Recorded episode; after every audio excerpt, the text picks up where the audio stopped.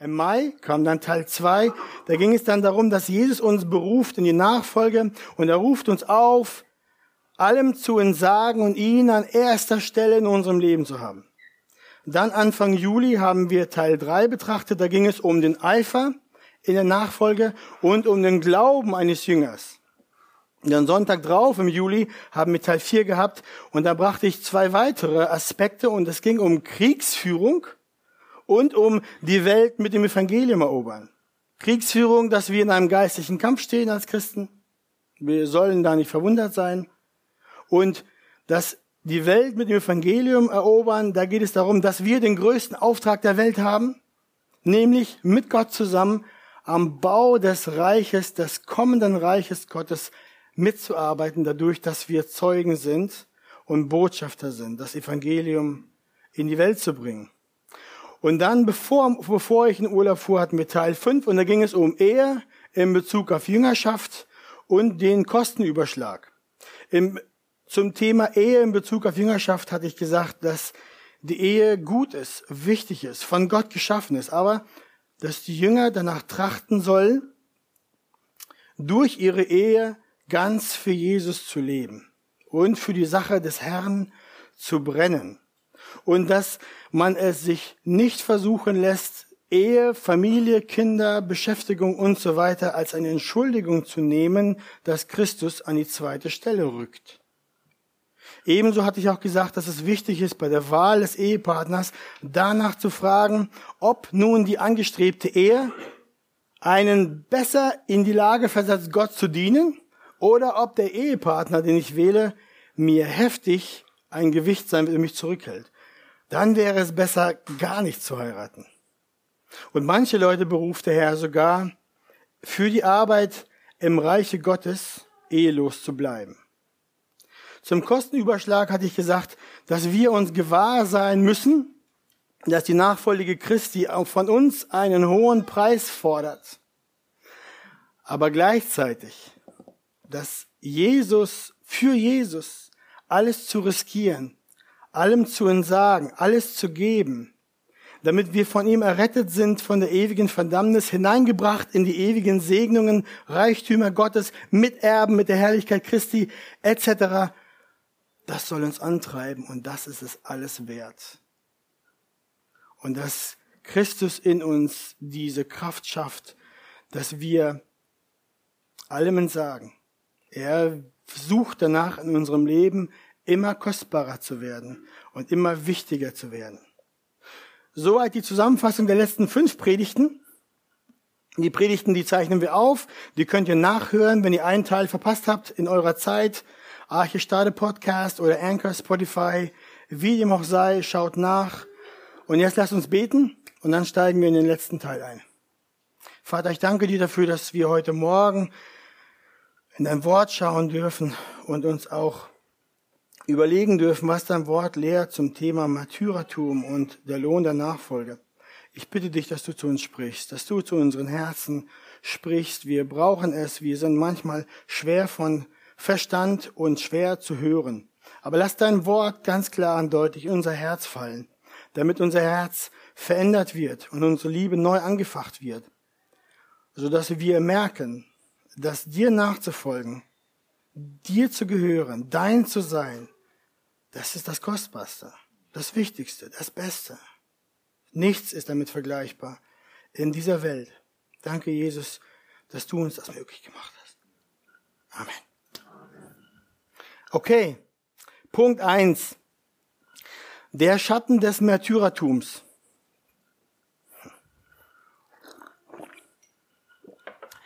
Zum Ende der Serie müssen wir uns mit dem Thema beschäftigen, dass Christen für ihren Glauben leiden müssen werden. Dazu wollen wir ein paar Gedanken skizzieren. Erste Frage, was ist ein Märtyrer? Das Oxford Languages Wörterbuch, das du bei Google erwischst, wenn du danach suchst, sagt Folgendes.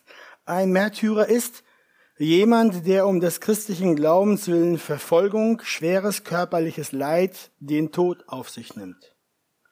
Das ist ein Märtyrer. Ist das ein Thema für uns heute Morgen, mit dem wir uns beschäftigen müssen? Ja, ich bin fest davon überzeugt, dass dies ein Thema für uns ist. Jesus sagt den Jüngern, bevor er gefangen genommen wurde, sagte er ihnen ganz eindeutig, was sie erwartet. Wir lesen in Markus 13, 9 bis 13.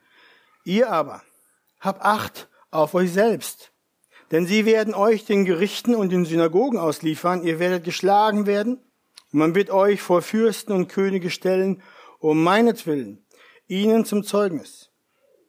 Es wird aber ein Bruder den anderen zum Tode ausliefern und der Vater das Kind und Kinder werden sich gegen die Eltern erheben und werden sie töten helfen.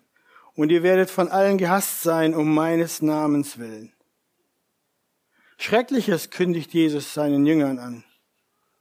Auch an anderen Stellen erklärt Jesus den Jüngern, dass ihnen Widerstand droht, dass ihnen Verfolgung widerfahren würde. Warum ist das so? Sind wir Christen einfach besonders hässliche Menschen, lieblos, nicht würdig, respektiert zu werden? Was ist da los? Benehmen wir uns besonders schlecht?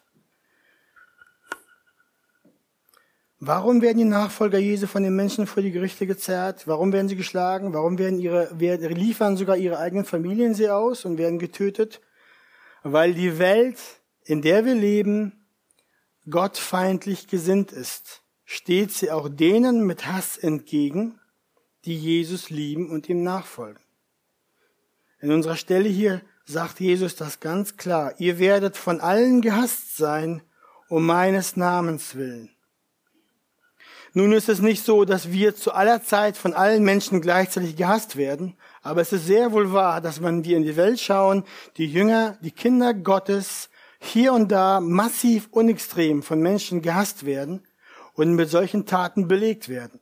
Häuser in Brand gesteckt, verfolgt, hintergangen, missbraucht, betrogen, enteignet, etc., etc. Aber erstaunlicherweise bewirkt diese Verfolgung, bewirkt dieser Widerstand und diese Feindschaft der Welt gegen die Jünger Christi nicht, dass sie sich in Furcht zurückziehen und ihre Klappe halten, sondern das Gegenteil.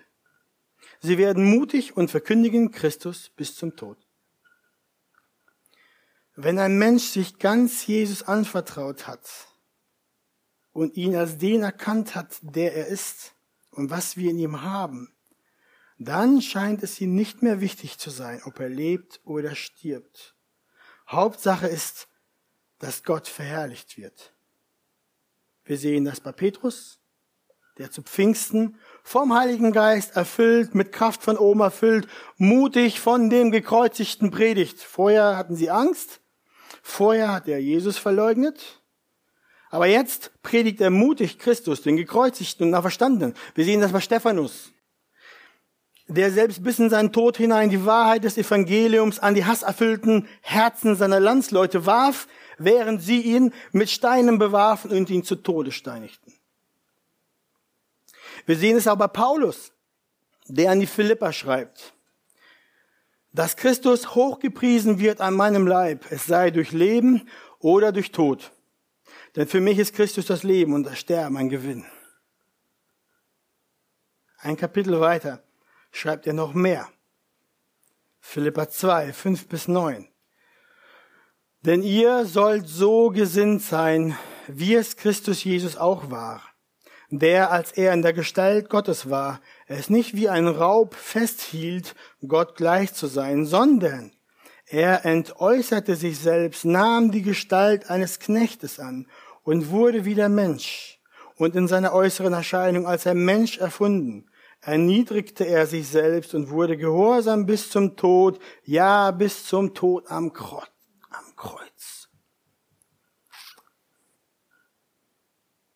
Jesus hat uns gezeigt, wie die ultimative Demut, Gehorsam, Erniedrigung, die Gesinnung aussieht, die Leiden in Kauf nimmt, um den Willen Gottes zu tun.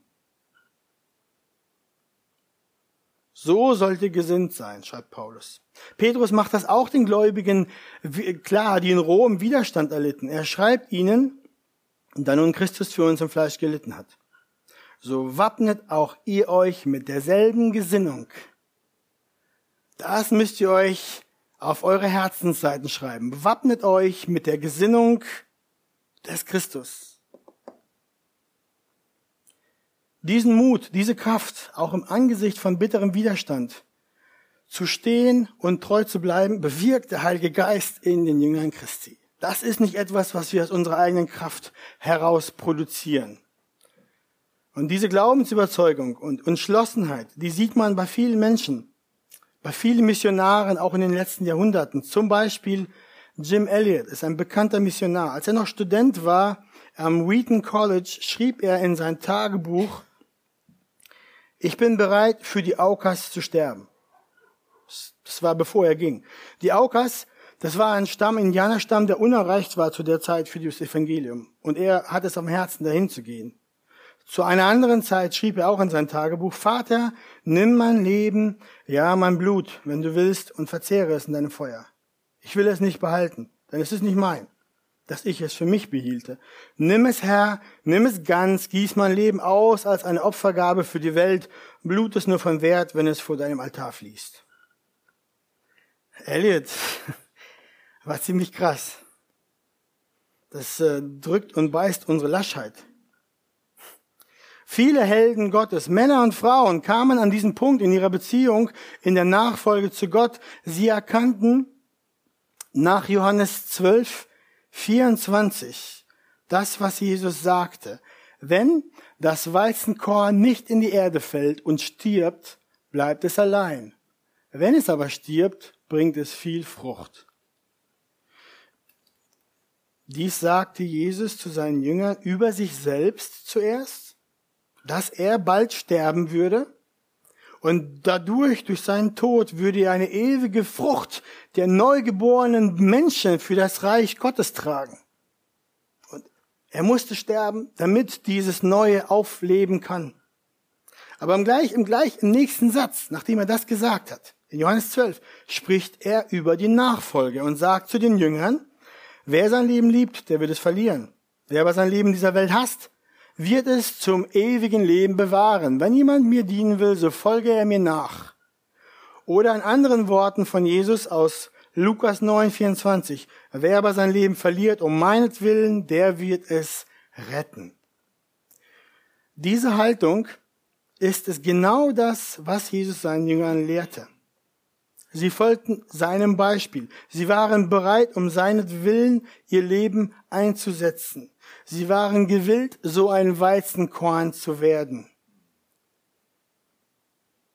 Und je mehr wir darüber nachdenken, desto klarer wird uns, Geschwister, ein paar kleine Punkte. Erstens, wenn du ein Christ bist, gehört dir dein Leben sowieso nicht dir selbst. Es gehört dem, der es mit einem Preis erkauft hat: Jesus Christus. Können wir selbstsüchtig an etwas hängen, das uns gar nicht gehört? Nein, wir wissen das. Das ist im Geistlichen mit unserem Leben genauso. Der Missionar Stade schrieb dazu, von dem haben wir schon einiges gehört in dieser Serie, ist ein englischer Missionar. Er schreibt dazu: Ich wusste wohl, dass Jesus für mich gestorben war, aber ich verstand nicht, dass, wenn er für mich starb, ich mir nicht selbst gehörte. Erlösung oder Loskaufen bedeutet Rückkauf, sodass also, wenn ich ihm gehöre, ich entweder ein Dieb sein müsste, um das zu behalten, was nicht mein war, oder ich müsste Gott alles übergeben. Als ich zu dieser Einsicht kam, dass Jesus Christus für mich gestorben war, erschien es mir nicht mehr schwer, alles um seinetwillen aufzugeben. Merkt ihr den Zusammenhang zu dem, was wir so frei bekennen? Wir sind losgekauft von der Macht der Sünde. Wir sind befreit. Das ist richtig. Aber wir sind nicht befreit, jetzt nach unserem eigenen Gutdünken zu chillen, sondern wir sind befreit, Diener und Sklaven Christi zu sein. Also, Paulus schreibt an die Korinther ganz klar. 1. Korinther 6, 19, 20. Oder wisst ihr nicht, dass euer Leib ein Tempel des in euch wohnenden Heiligen Geistes ist, den ihr von Gott empfangen habt, und dass ihr nicht euch selbst gehört, denn ihr seid teuer erkauft. Darum verherrlicht Gott in eurem Leben, in eurem Geist, die Gott gehören. Das ist der gleiche Gedanke. Um im Kontext zu bleiben, Paulus warnt in diesen Versen die Christen in der Gemeinde in Korinth, dass sie sich von ihrer Sünde abwenden, dass sie Unzucht fliehen. Aber der Punkt dahinter und steht trotzdem, dass jeder wiedergeborene Mensch nicht mehr sich selbst gehört, sondern Gott. Und darum ist es unsere Aufgabe, sollten wir mit unserem Leben Gott verherrlichen in unserem Leib. Darum, Christ, merke auf, du bist ein Diener Christi und suchst dir nicht aus, wie sich dein Leben entfaltet. Du bist nicht mehr der Boss in deinem Leben. Christus ist es. Deswegen fordere ich euch heraus und mich auch selbst, mehr so wie Stud, zu erkennen, dass wir ihm gehören und nicht uns selbst. Das sollte es uns leichter machen, um seinetwillen alles abzugeben, alles zu riskieren, alles aufzugeben.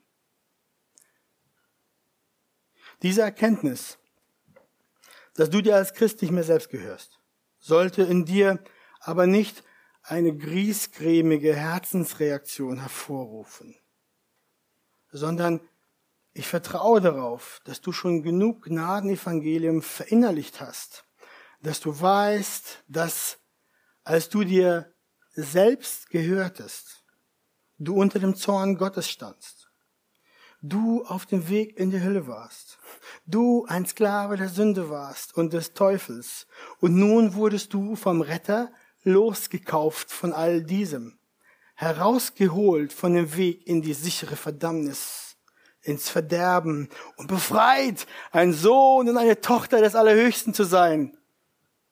Über die Segnungen sprechen wir gleich noch, aber sein Sklave zu sein ist Leben und Freiheit, selbst wenn du deswegen sterben musst. Zweitens werden wir alle einmal sterben. Wenn der Herr in der Zwischenzeit kommt und uns holt, dann ist das so, bis dahin müssen wir alle sterben. Deswegen, was wäre deiner Meinung nach die größere Tragödie? Im Dienst des Königs für die Sache des Herrn umzukommen oder nur so eine Nummer zu sein, in der Todesfallstatistik? Falk, gelebt, gemacht, getan, gestorben. Was wäre die größere Tragödie? Da du sterben musst, was wäre besser? Dein ganzes Leben, das recht bald zu Ende ist, ganz für die Ewigkeit einzusetzen, um ewige Reichtümer und Schätze zu erwerben, oder dein Leben mit Belanglosigkeiten dieser Welt zu verplempern und am Ende gerettet zu werden wie durchs Feuer. Ich spreche jetzt zu den Christen. Was ist die größere Tragödie? Oder, aber wenn du gar nicht an Christus glaubst und dein Leben mit den Kostbarkeiten dieser Welt verbringst oder mit der Jagd nach diesen, dann wirst du am Ende gar keinen Eingang in das Reich Gottes haben. Und dein Leben wird für alle Ewigkeit fruchtlos und verloren gewesen sein. Jim Elliots wohlbekanntes Zitat passt hier super wie die Faust aufs Auge. Der ist kein Tor, der hingibt, was er nicht behalten kann, auf das er gewinne, was er nicht verlieren kann. Christ, du kannst dein Leben nicht behalten, du wirst sterben. Aber du kannst sehr wohl jeden Blutstropfen und jedes Faserchen Energie in dir einsetzen für das Reich Christi, für seinen Auftrag, weil die Dinge, die kommen, die bleiben. Die Dinge, die du jetzt baust für dich, die werden vergehen. Deswegen, Bruder, Schwester, erkenne heute Morgen wieder, Jesus nachzufolgen, ihn mehr zu lieben als alles andere in der Welt, ihm zu dienen, dein Leben für ihn einzusetzen, selbst wenn du eventuell als Märtyrer für ihn sterben musst, ist es alles wert.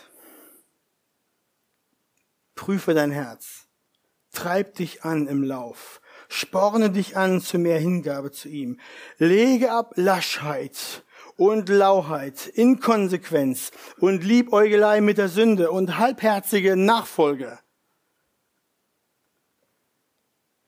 Drittens, wenn der Jesus für uns starb, ist es nur recht, dass wir auch bereit sind, für ihn zu sterben. Ist das fair? Das ist wasserdichte Logik. Wenn der Diener nicht über seinem Meister ist, welches Recht haben wir dann, angenehmer in den Himmel zu kommen als der Herr Jesus selbst? Wenn der Herr Jesus in seinem Leben nichts anderes als Widerstand, Anfeindung, Versuchung und Prüfung und Testung hatte, Dornenkroge, Throne, Nägel und Kreuz, wie kriegen wir dann die Idee, dass wir auf einem lederbezogenen, air-conditioned, nice Sofa in den Himmel reiten können? Das ist eine Lüge vom Satan. Das ist ganz klar. Diese Betrachtung, diese Überlegung, die veranlasste Stad, von dem wir schon gehört haben, zu sagen, wenn Jesus Christus Gott ist und für mich starb, dann kann mir kein Opfer für ihn zu groß sein. Nichts. Nicht meine Lieblingssache, nicht mein Lieblingsauto, nicht mein Lieblingsurlaubsort oder Auto oder Aktivität oder Job oder Klamotten oder was auch immer. Es ist eine gefährliche Sache, ihr Lieben, ein Jünger Jesu zu sein. Es geht gar schnell an deine selbstsüchtigen Verlangen und wird definitiv bald jegliche deiner Bequemlichkeiten vertreiben. Das ist kein Witz. 4. und letztens ist es selbstsüchtig von uns, an unserem Leben der Ruhe, Sicherheit und Bequemlichkeit festzuhalten, während um uns herum Menschen auf dem Weg ins Verderben sind. Wir wissen vom Brunnen in der Wüste und wir sagen es den anderen nicht. Dann tragen wir mit Teil Schuld daran, dass andere untergehen. Ich will euch da kein schlechtes Gewissen machen, aber ich will euch trotzdem sehr froh sagen, was Sache ist. Ja? Wir sitzen auf dem größten Schatz der Welt und was? Teilen es nicht? Wir sind kein Drache, der den Schatz bewacht. Der Retter möchte durch deinen brennenden Einsatz Menschen zu sich ziehen und sie durch Hören der guten Botschaft und durch Glauben an ihn zu retten. Selbst wenn du dann Gefahr läufst, ins Visier der Nachstellung, der Verfolgung und des Todes zu geraten. Ganz klar. In unserer Zeit bieten Menschen ihr Leben für medizinische Versuche an, damit Medikamente entwickelt werden können. Andere Menschen riskieren ihr Leben, opfern ihr Leben, um in brennende Gebäude zu laufen, um Leute zu retten. Setzen ihr Leben ein, damit Dörfer nicht abbrennen. Wieder andere lassen ihr Leben im Krieg, um ihr Heimatland vor feindlichen Angriffen und Besetzung zu verteidigen, zu schützen. Das sind gute und noble Taten, deren Reichweite sich aber nicht ins Jenseits erstreckt, sondern diese Taten sind nur für das Hier und Jetzt. Hört mal, eure Taten für das Reich Gottes gehen bei weitem darüber hinaus, was ihr hier lebt und macht und tut. Was sind uns Menschenleben wert, die ewig bleiben, entweder errettet beim Herrn oder verloren in der Hölle? Der Apostel Paulus wusste, dass der Auftrag, das Evangelium zu verkündigen, etwas war, in dem es um Himmel und Hölle ging, um Tod und Leben. Und deswegen gab er sich diesem Auftrag völlig und ganz hin. Zu den Gläubigen in Philippi schrieb er, wenn ich aber auch wie ein Trankopfer ausgegossen werden sollte über dem Opfer und dem priesterlichen Dienst eures Glaubens, so bin ich doch froh und freue mich mit euch allen. Paulus war bereit, dass sein Leben ausgegossen wird, verbraucht wird, verbrannt wird. Deswegen lieber sehe ich euch todmüde, mit blauen Augen, Ringen unter den Augen, weil ihr für die Sache des Herrn gearbeitet habt, als wohlentspannt mit Gurkenmasken auf der Couch aus dem Urlaub kommen. Versteht ihr? Das andere ist wichtiger. Sammelt euch Schätze im Himmel. Aber nicht von allen wird gefordert, dass sie ihr Leben als Märtyrer hingeben. Der Marterpfahl, der Speer, das Fallbeil sind nur wenigen vorbehalten.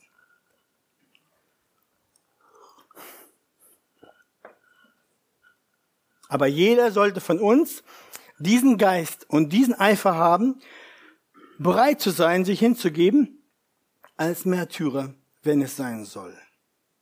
Jeder von uns kann so leben wie die, die vor uns ihr Leben bereits für Christus gelassen haben. Und ich sage bei weitem nicht, Märtyrer sein machen wir freiwillig, weil er so schön ist. Bewahre uns Gott. Die Geschwister, die da durch mussten, haben das auch nicht gemacht mit Frohlocken. Aber sie waren standhaft. Und sie haben ihr Vertrauen auf den Herrn nicht weggeworfen. Deswegen, Geschwister, bereitet euch vor. Seht von der Schrift heute Morgen, welche Gesinnung ihr annehmen müsst und wie das Werk Christi am Herz eure Herzen informiert und motiviert, wenn es sein muss. Auch bereit zu sein, als Märtyrer für den Glauben an Christus sein Leben zu lassen. Liebt euer eigenes Leben nicht viel, sondern liebt Christus mehr.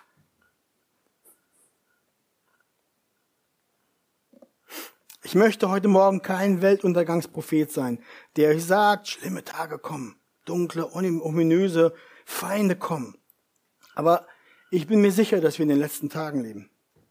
Ich bin mir sicher, dass es gut sein kann, dass wir als Märtyrer leiden werden müssen, weil wir Christus gehören und weil wir nicht von dieser Welt sind und weil wir uns nicht beugen und nicht ablassen wollen, von Christus, dem Gekreuzigten, zu predigen. Der Schatten des Märtyrertums ist in vielen Teilen der Welt schon lange über unseren Geschwistern. Und auch für uns ist der Schatten des Märtyrertums nicht weit. Wenn dem so ist, erschrecke nicht. Das Wort Gottes hat dich darauf vorbereitet und hat dir alles gesagt, was du wissen musst, um was es geht. Schaut auf Christus, stärkt euch, angetrieben durch seine Liebe und sein Werk der Hingabe für euch, eure Leben zu seiner Ehre einzusetzen und bereit zu sein, zu geben, was es wolle. Er hat uns nicht den Geist der Knechtschaft gegeben, dass wir uns fürchten müssen, sondern den Geist der Kindschaft, sodass wir auch in Todesschrecken zu ihm rufen können. Und er verlässt uns nicht und wird uns die Kraft geben und uns versorgen, die für jene Stunde nötig ist. Deswegen verzage nicht, denn er macht niemals Fehler. Er führt seine Kinder immer recht, auch wenn es durch die Schatten des Todestales geht.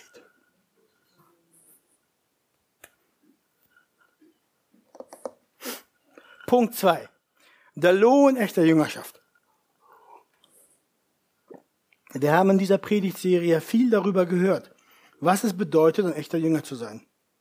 Sein Kreuz auf sich zu nehmen, fortwährend gegen die Sünde zu kämpfen, und jetzt auch bereit zu sein, für die Sache des Herrn sogar sein Leben zu lassen. Darum ist es jetzt zum Schluss wichtig, zusammenzubringen, was das Wort Gottes denn zum Thema der Lohn echter Jüngerschaft lehrt. Jesus hat viel vom Lohn gesprochen. Erstaunlich viel sogar. Und vor einiger Zeit hatten wir eine Predigtserie durch die Seligpreisung aus Matthäus 5. Und das wollen wir uns mal kurz anschauen und überfliegen. Ihr kennt diesen Text. Glückselig sind die geistlich Armen, denn ihrer ist das Reich der Himmel. Glückselig sind die Trauernden, denn sie sollen getröstet werden. Glückselig sind die Sanftmütigen, denn sie werden das Land erben. Glückselig sind, die nach der Gerechtigkeit hungern und dürsten, denn sie sollen satt werden. Glückselig sind die Barmherzigen, denn sie werden Barmherzigkeit erlangen. Glückselig sind die reinen Herzens sind, denn sie werden Gott schauen. Glückselig sind die Friedfertigen, denn sie werden Söhne Gottes heißen. Glückselig sind die, um der Gerechtigkeit willen Verfolgung werden, denn ihrer ist das Reich der Himmel. Glückselig seid ihr, wenn sie euch schmähen und verfolgen und lügnerisch jegliches böse Wort gegen euch reden um meinetwillen. Freut euch und jubelt, denn euer Lohn ist groß im Himmel. Denn ebenso haben sie die Propheten verfolgt, die vor euch gewesen sind. Ich erinnere mich, dazu hatte Matthias eine Predigt gemacht, die exzellent ist zum Thema Lohn und Verfolgung. Aber wir hatten in dieser Predigtserie, wenn ihr euch erinnert, gesagt, dass Jesus hier darüber lehrt, wie das Herz aussieht eines Jüngers, eines Nachfolgers, eines Kindes Gottes. Es geht hier um das Herz eines Kindes Gottes. Und diese Zusagen, die wir in dieser Seligpreisung sehen, in der zweiten Hälfte jeden Verses, die gelten denen, die Jesus nachfolgen und ihm gehören. Und in Vers 12 insbesondere macht das sogar im Kontext Jesus, sogar im Kontext der Verfolgung deutlich: Freut euch und jubelt, denn euer Lohn ist groß im Himmel. Das Reich Gottes zu bekommen, getröstet zu werden, das Land zu erben, satt zu werden, Barmherzigkeit zu erlangen, Gott zu schauen, Söhne Gottes zu heißen, das ist der Lohn der Jünger Christi. Das ist der Lohn, den die Jünger erhalten. Paulus bringt das noch anders auf den Punkt in Kolosser 3,24. Ihr wisst, dass ihr von dem Herrn zum Lohn das Erbe empfangen werdet, denn ihr dient Christus, dem Herrn. Der Lohn eines Christen ist das Erbe, welches wir mit Christus bekommen. Durch den Glauben sind wir unseren Sünden gestorben und leben nun in Christus. In ihm sind wir gerecht vor Gott, geliebt, angenommen und erhalten nun all das, was ich oben in Matthäus 5 aufgezählt habe.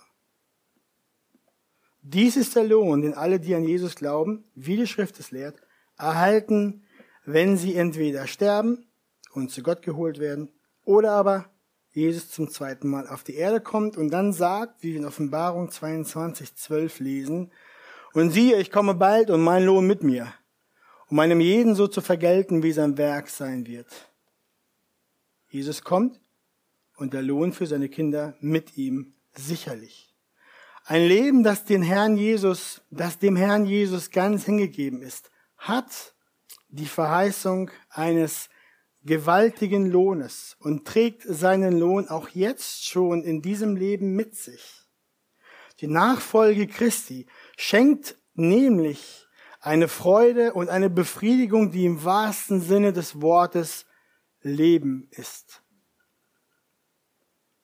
Jesus hat oft gesagt: Wer sein Leben verliert um meinetwillen, der wird es finden. Dieser Ausspruch Jesu findet sich im Evangelium ganz oft, öfter als viele andere Aussprüche. Matthäus 10, Matthäus 16, Markus 8, Lukas 9, 17, Johannes 12. Warum hat Jesus das so oft wiederholt? Ja, weil dies eines der grundlegendsten Prinzipien des Christenlebens ist, nämlich, dass ein Leben, das selbstsüchtig festgehalten wird, ist ein verlorenes Leben. Aber ein Leben, das für Jesus hingegeben wird, ist ein gefundenes, gerettenes, von Freude erfülltes und für die Ewigkeit bewahrtes Leben.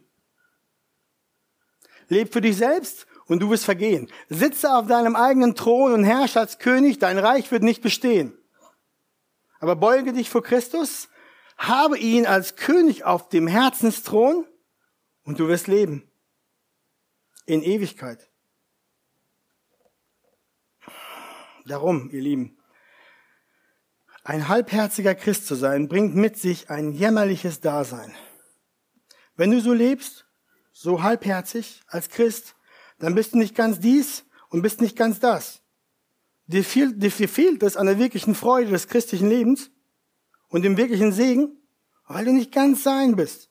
Und von den Genüssen der Welt kannst du auch nicht mal gescheit probieren, weil deine Religiosität dich immer zur Mäßigung zwingt und dich zurückhält, dich richtig fett in den Dreck zu schmeißen. Nicht dies und nicht jenes. Kein anständiger Sünder und kein guter Christ. Ich übertreibe, ihr wisst.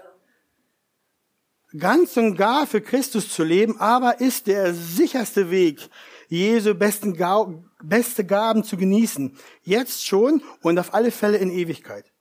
Meine ich damit: Folge Jesus und du willst ein erfülltes, bequemes Leben voller Spaß haben und eine Mercedes SL 350?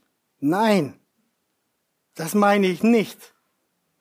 Ich meine damit die Freude, die aus der Beziehung zu Jesus kommt, der Trost, den der Heilige Geist dir durch sein Wort gibt und bewirkt, den Frieden, den die Welt nicht verstehen kann und von dir auch nicht rauben kann und vieles, vieles mehr. Und alle diese Gaben kannst du genießen, kannst du haben, selbst in größter Armut und selbst im größten Leid und unter größter Krankheit. Das sind die Gaben, die du kriegst als Kind Gottes, die die Welt nicht rauben kann. Deswegen, Ich erzähle nichts von der falschen Lehre des Wohlstandsevangeliums, sondern von dem tiefen Segen aus einer treuen, gehorsamen Nachfolge zu Jesus Christus. Darum, warum predige ich heute zum Thema der Lohn echter Jüngerschaft? Erstens, weil Jesus viel davon gesprochen hat. Und wenn wir im Punkt 1 über das Leiden und Märtyrertum nachdenken und hören, ist es gut und wichtig, dass wir sehen, die Schrift sagt auch, hat für uns Großes versprochen. Jesus wollte, dass seine Jünger wohl wussten, dass ihm nachzufolgen nicht vergebens ist. Es ist nicht nur eine charakterliche Verbesserung. Es macht dich nicht nur zu irgendwie einem besseren Menschen, sondern ihm nachzufolgen bringt echtes Leben mit sich und einen unendlich großen Lohn. Deswegen ist es wert, alles aufzugeben, um den größten Schatz, Jesus Christus, zu erhalten. Petrus fragt Jesus direkt in Matthäus 19, 27 bis 29. Wir lesen, Petrus sprach zu ihm, siehe, wir haben alles verlassen und sind dir nachgefolgt. Was wird uns dafür zuteil? Jesus aber sprach zu ihnen, wahrlich, ich sage euch, ihr, die ihr mir nachgefolgt seid, werdet in der Wiedergeburt, wenn der Sohn des Menschen auf dem Thron seiner Herrlichkeit sitzen wird, also wenn Jesus wiederkommt, auch auf 12 Thronen sitzen und die 12 Stämme Israels richten. Und jeder, das sind wir, der Häuser oder Brüder oder Schwestern oder Vater oder Mutter oder Frau oder Kinder oder Äcker verlassen hat, um meines Namens willen, der wird es 100-fältig empfangen und das ewige Leben erben. Gott sei Dank hat Jesus nicht gesagt 30-fältig. Das wäre schlecht. Oder? Ihr merkt, hier geht es nicht um den Faktor 100. Ihm geht es darum, dass wir sehen und merken, wir bekommen riesig, überschwänglich, überfließend. Wir bekommen so, dass das unseren Verlust von vorher mehr als wettmacht. Jesus sagt, in der kommenden Welt werden alle die, die um Jesu Willen Verlust erlitten haben, es mächtig erstattet bekommen und das ewige Leben erhalten. Überfließend, sehr viel mehr, überreichlich. Geschwister, das soll uns heute Morgen ermutigen, das soll uns antreiben. Für Jesus zu leben ist es wert.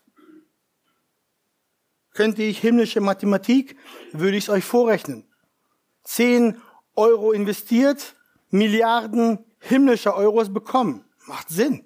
Rendite, wow, durch die Decke. Ich mache Spaß, aber ihr wisst, um was es geht. Für Jesus zu leben ist es wert. Das Leben und seine Schönheit, die da ist, will ich nicht abstreiten. Aber die sind nicht vergleichbar mit der Schönheit und der Herrlichkeit Gottes, Christi und des kommenden Reiches, der neuen Erde, der Gegenwart Gottes. Seht von der Schrift, dass Jesus uns große Versprechen gegeben hat, dass kein Opfer, kein Aufgeben, kein Nachteil um seinetwegen von ihm in Ewigkeit übersehen wird. Er wird's nicht vergessen. Darum rufe ich euch auf, heute Morgen in euren Herzen erneut die Sache klar zu machen und zu sagen, Herr Jesus, ich lasse meine eigenen Hände ganz weg von meinem Leben. Ich setze dich auf den Thron meines Herzens. Ändere, reinige, gebrauche mich, wie du es für richtig hältst. Und zum Schluss, du Freund, bist du heute Morgen hier und hast nie zu Jesus gebetet, um ihn zu bitten, dass er dir deine Sünden vergibt? Hast du verstanden, dass du ohne ihn für alle Zeit verloren gehen wirst? Wenn du ohne Jesus stirbst, hast du keinen Eingang in diese Schätze.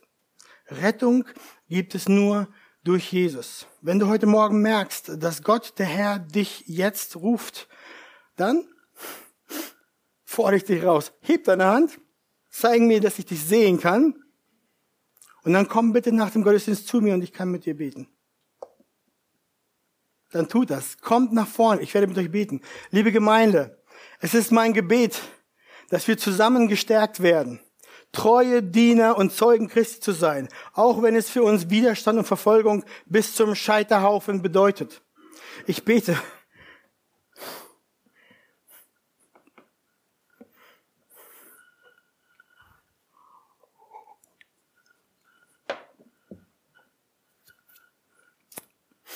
Ich sage das nicht leichtfertig. Es ist so glorreich. Geht, lasst euer Leben. Nein, da fließt viel Tränen und viel Schmerz. Aber er ist es wert. Ich bitte auch, dass wir ermutigt sind durch das Versprechen des ewigen, kostbaren Lohns, den er seinen Kindern geben wird. Es ist es wert, dass wir ihm treu dienen und treu in unserem Ort ihm folgen, sein Wort lesen, sein Wort von seinen Lippen ablesen und seine Gedanken aus seinem Herzen holen, dass wir ja ihm folgen wie treue Diener. Ich bete, dass wir angespornt sind, unserem Herrn Jesus von ganzem Herzen zu folgen, ihn mehr zu lieben als alle Dinge der Welt, sodass uns selbst Tod und Teufel nicht davon abhalten können, dass wir alles für ihn einsetzen, bis er kommt, weil er uns so sehr geliebt hat, weil er sich für uns hingegeben hat, weil er für uns alle Segnungen geöffnet hat. Es ist motiviert durch das Werk des Kreuzes, dass wir das tun. Nicht, um uns einen Eingang in den Himmel zu verschaffen und etwas zu erarbeiten. Nein, wir tun das, weil er schon alles getan hat.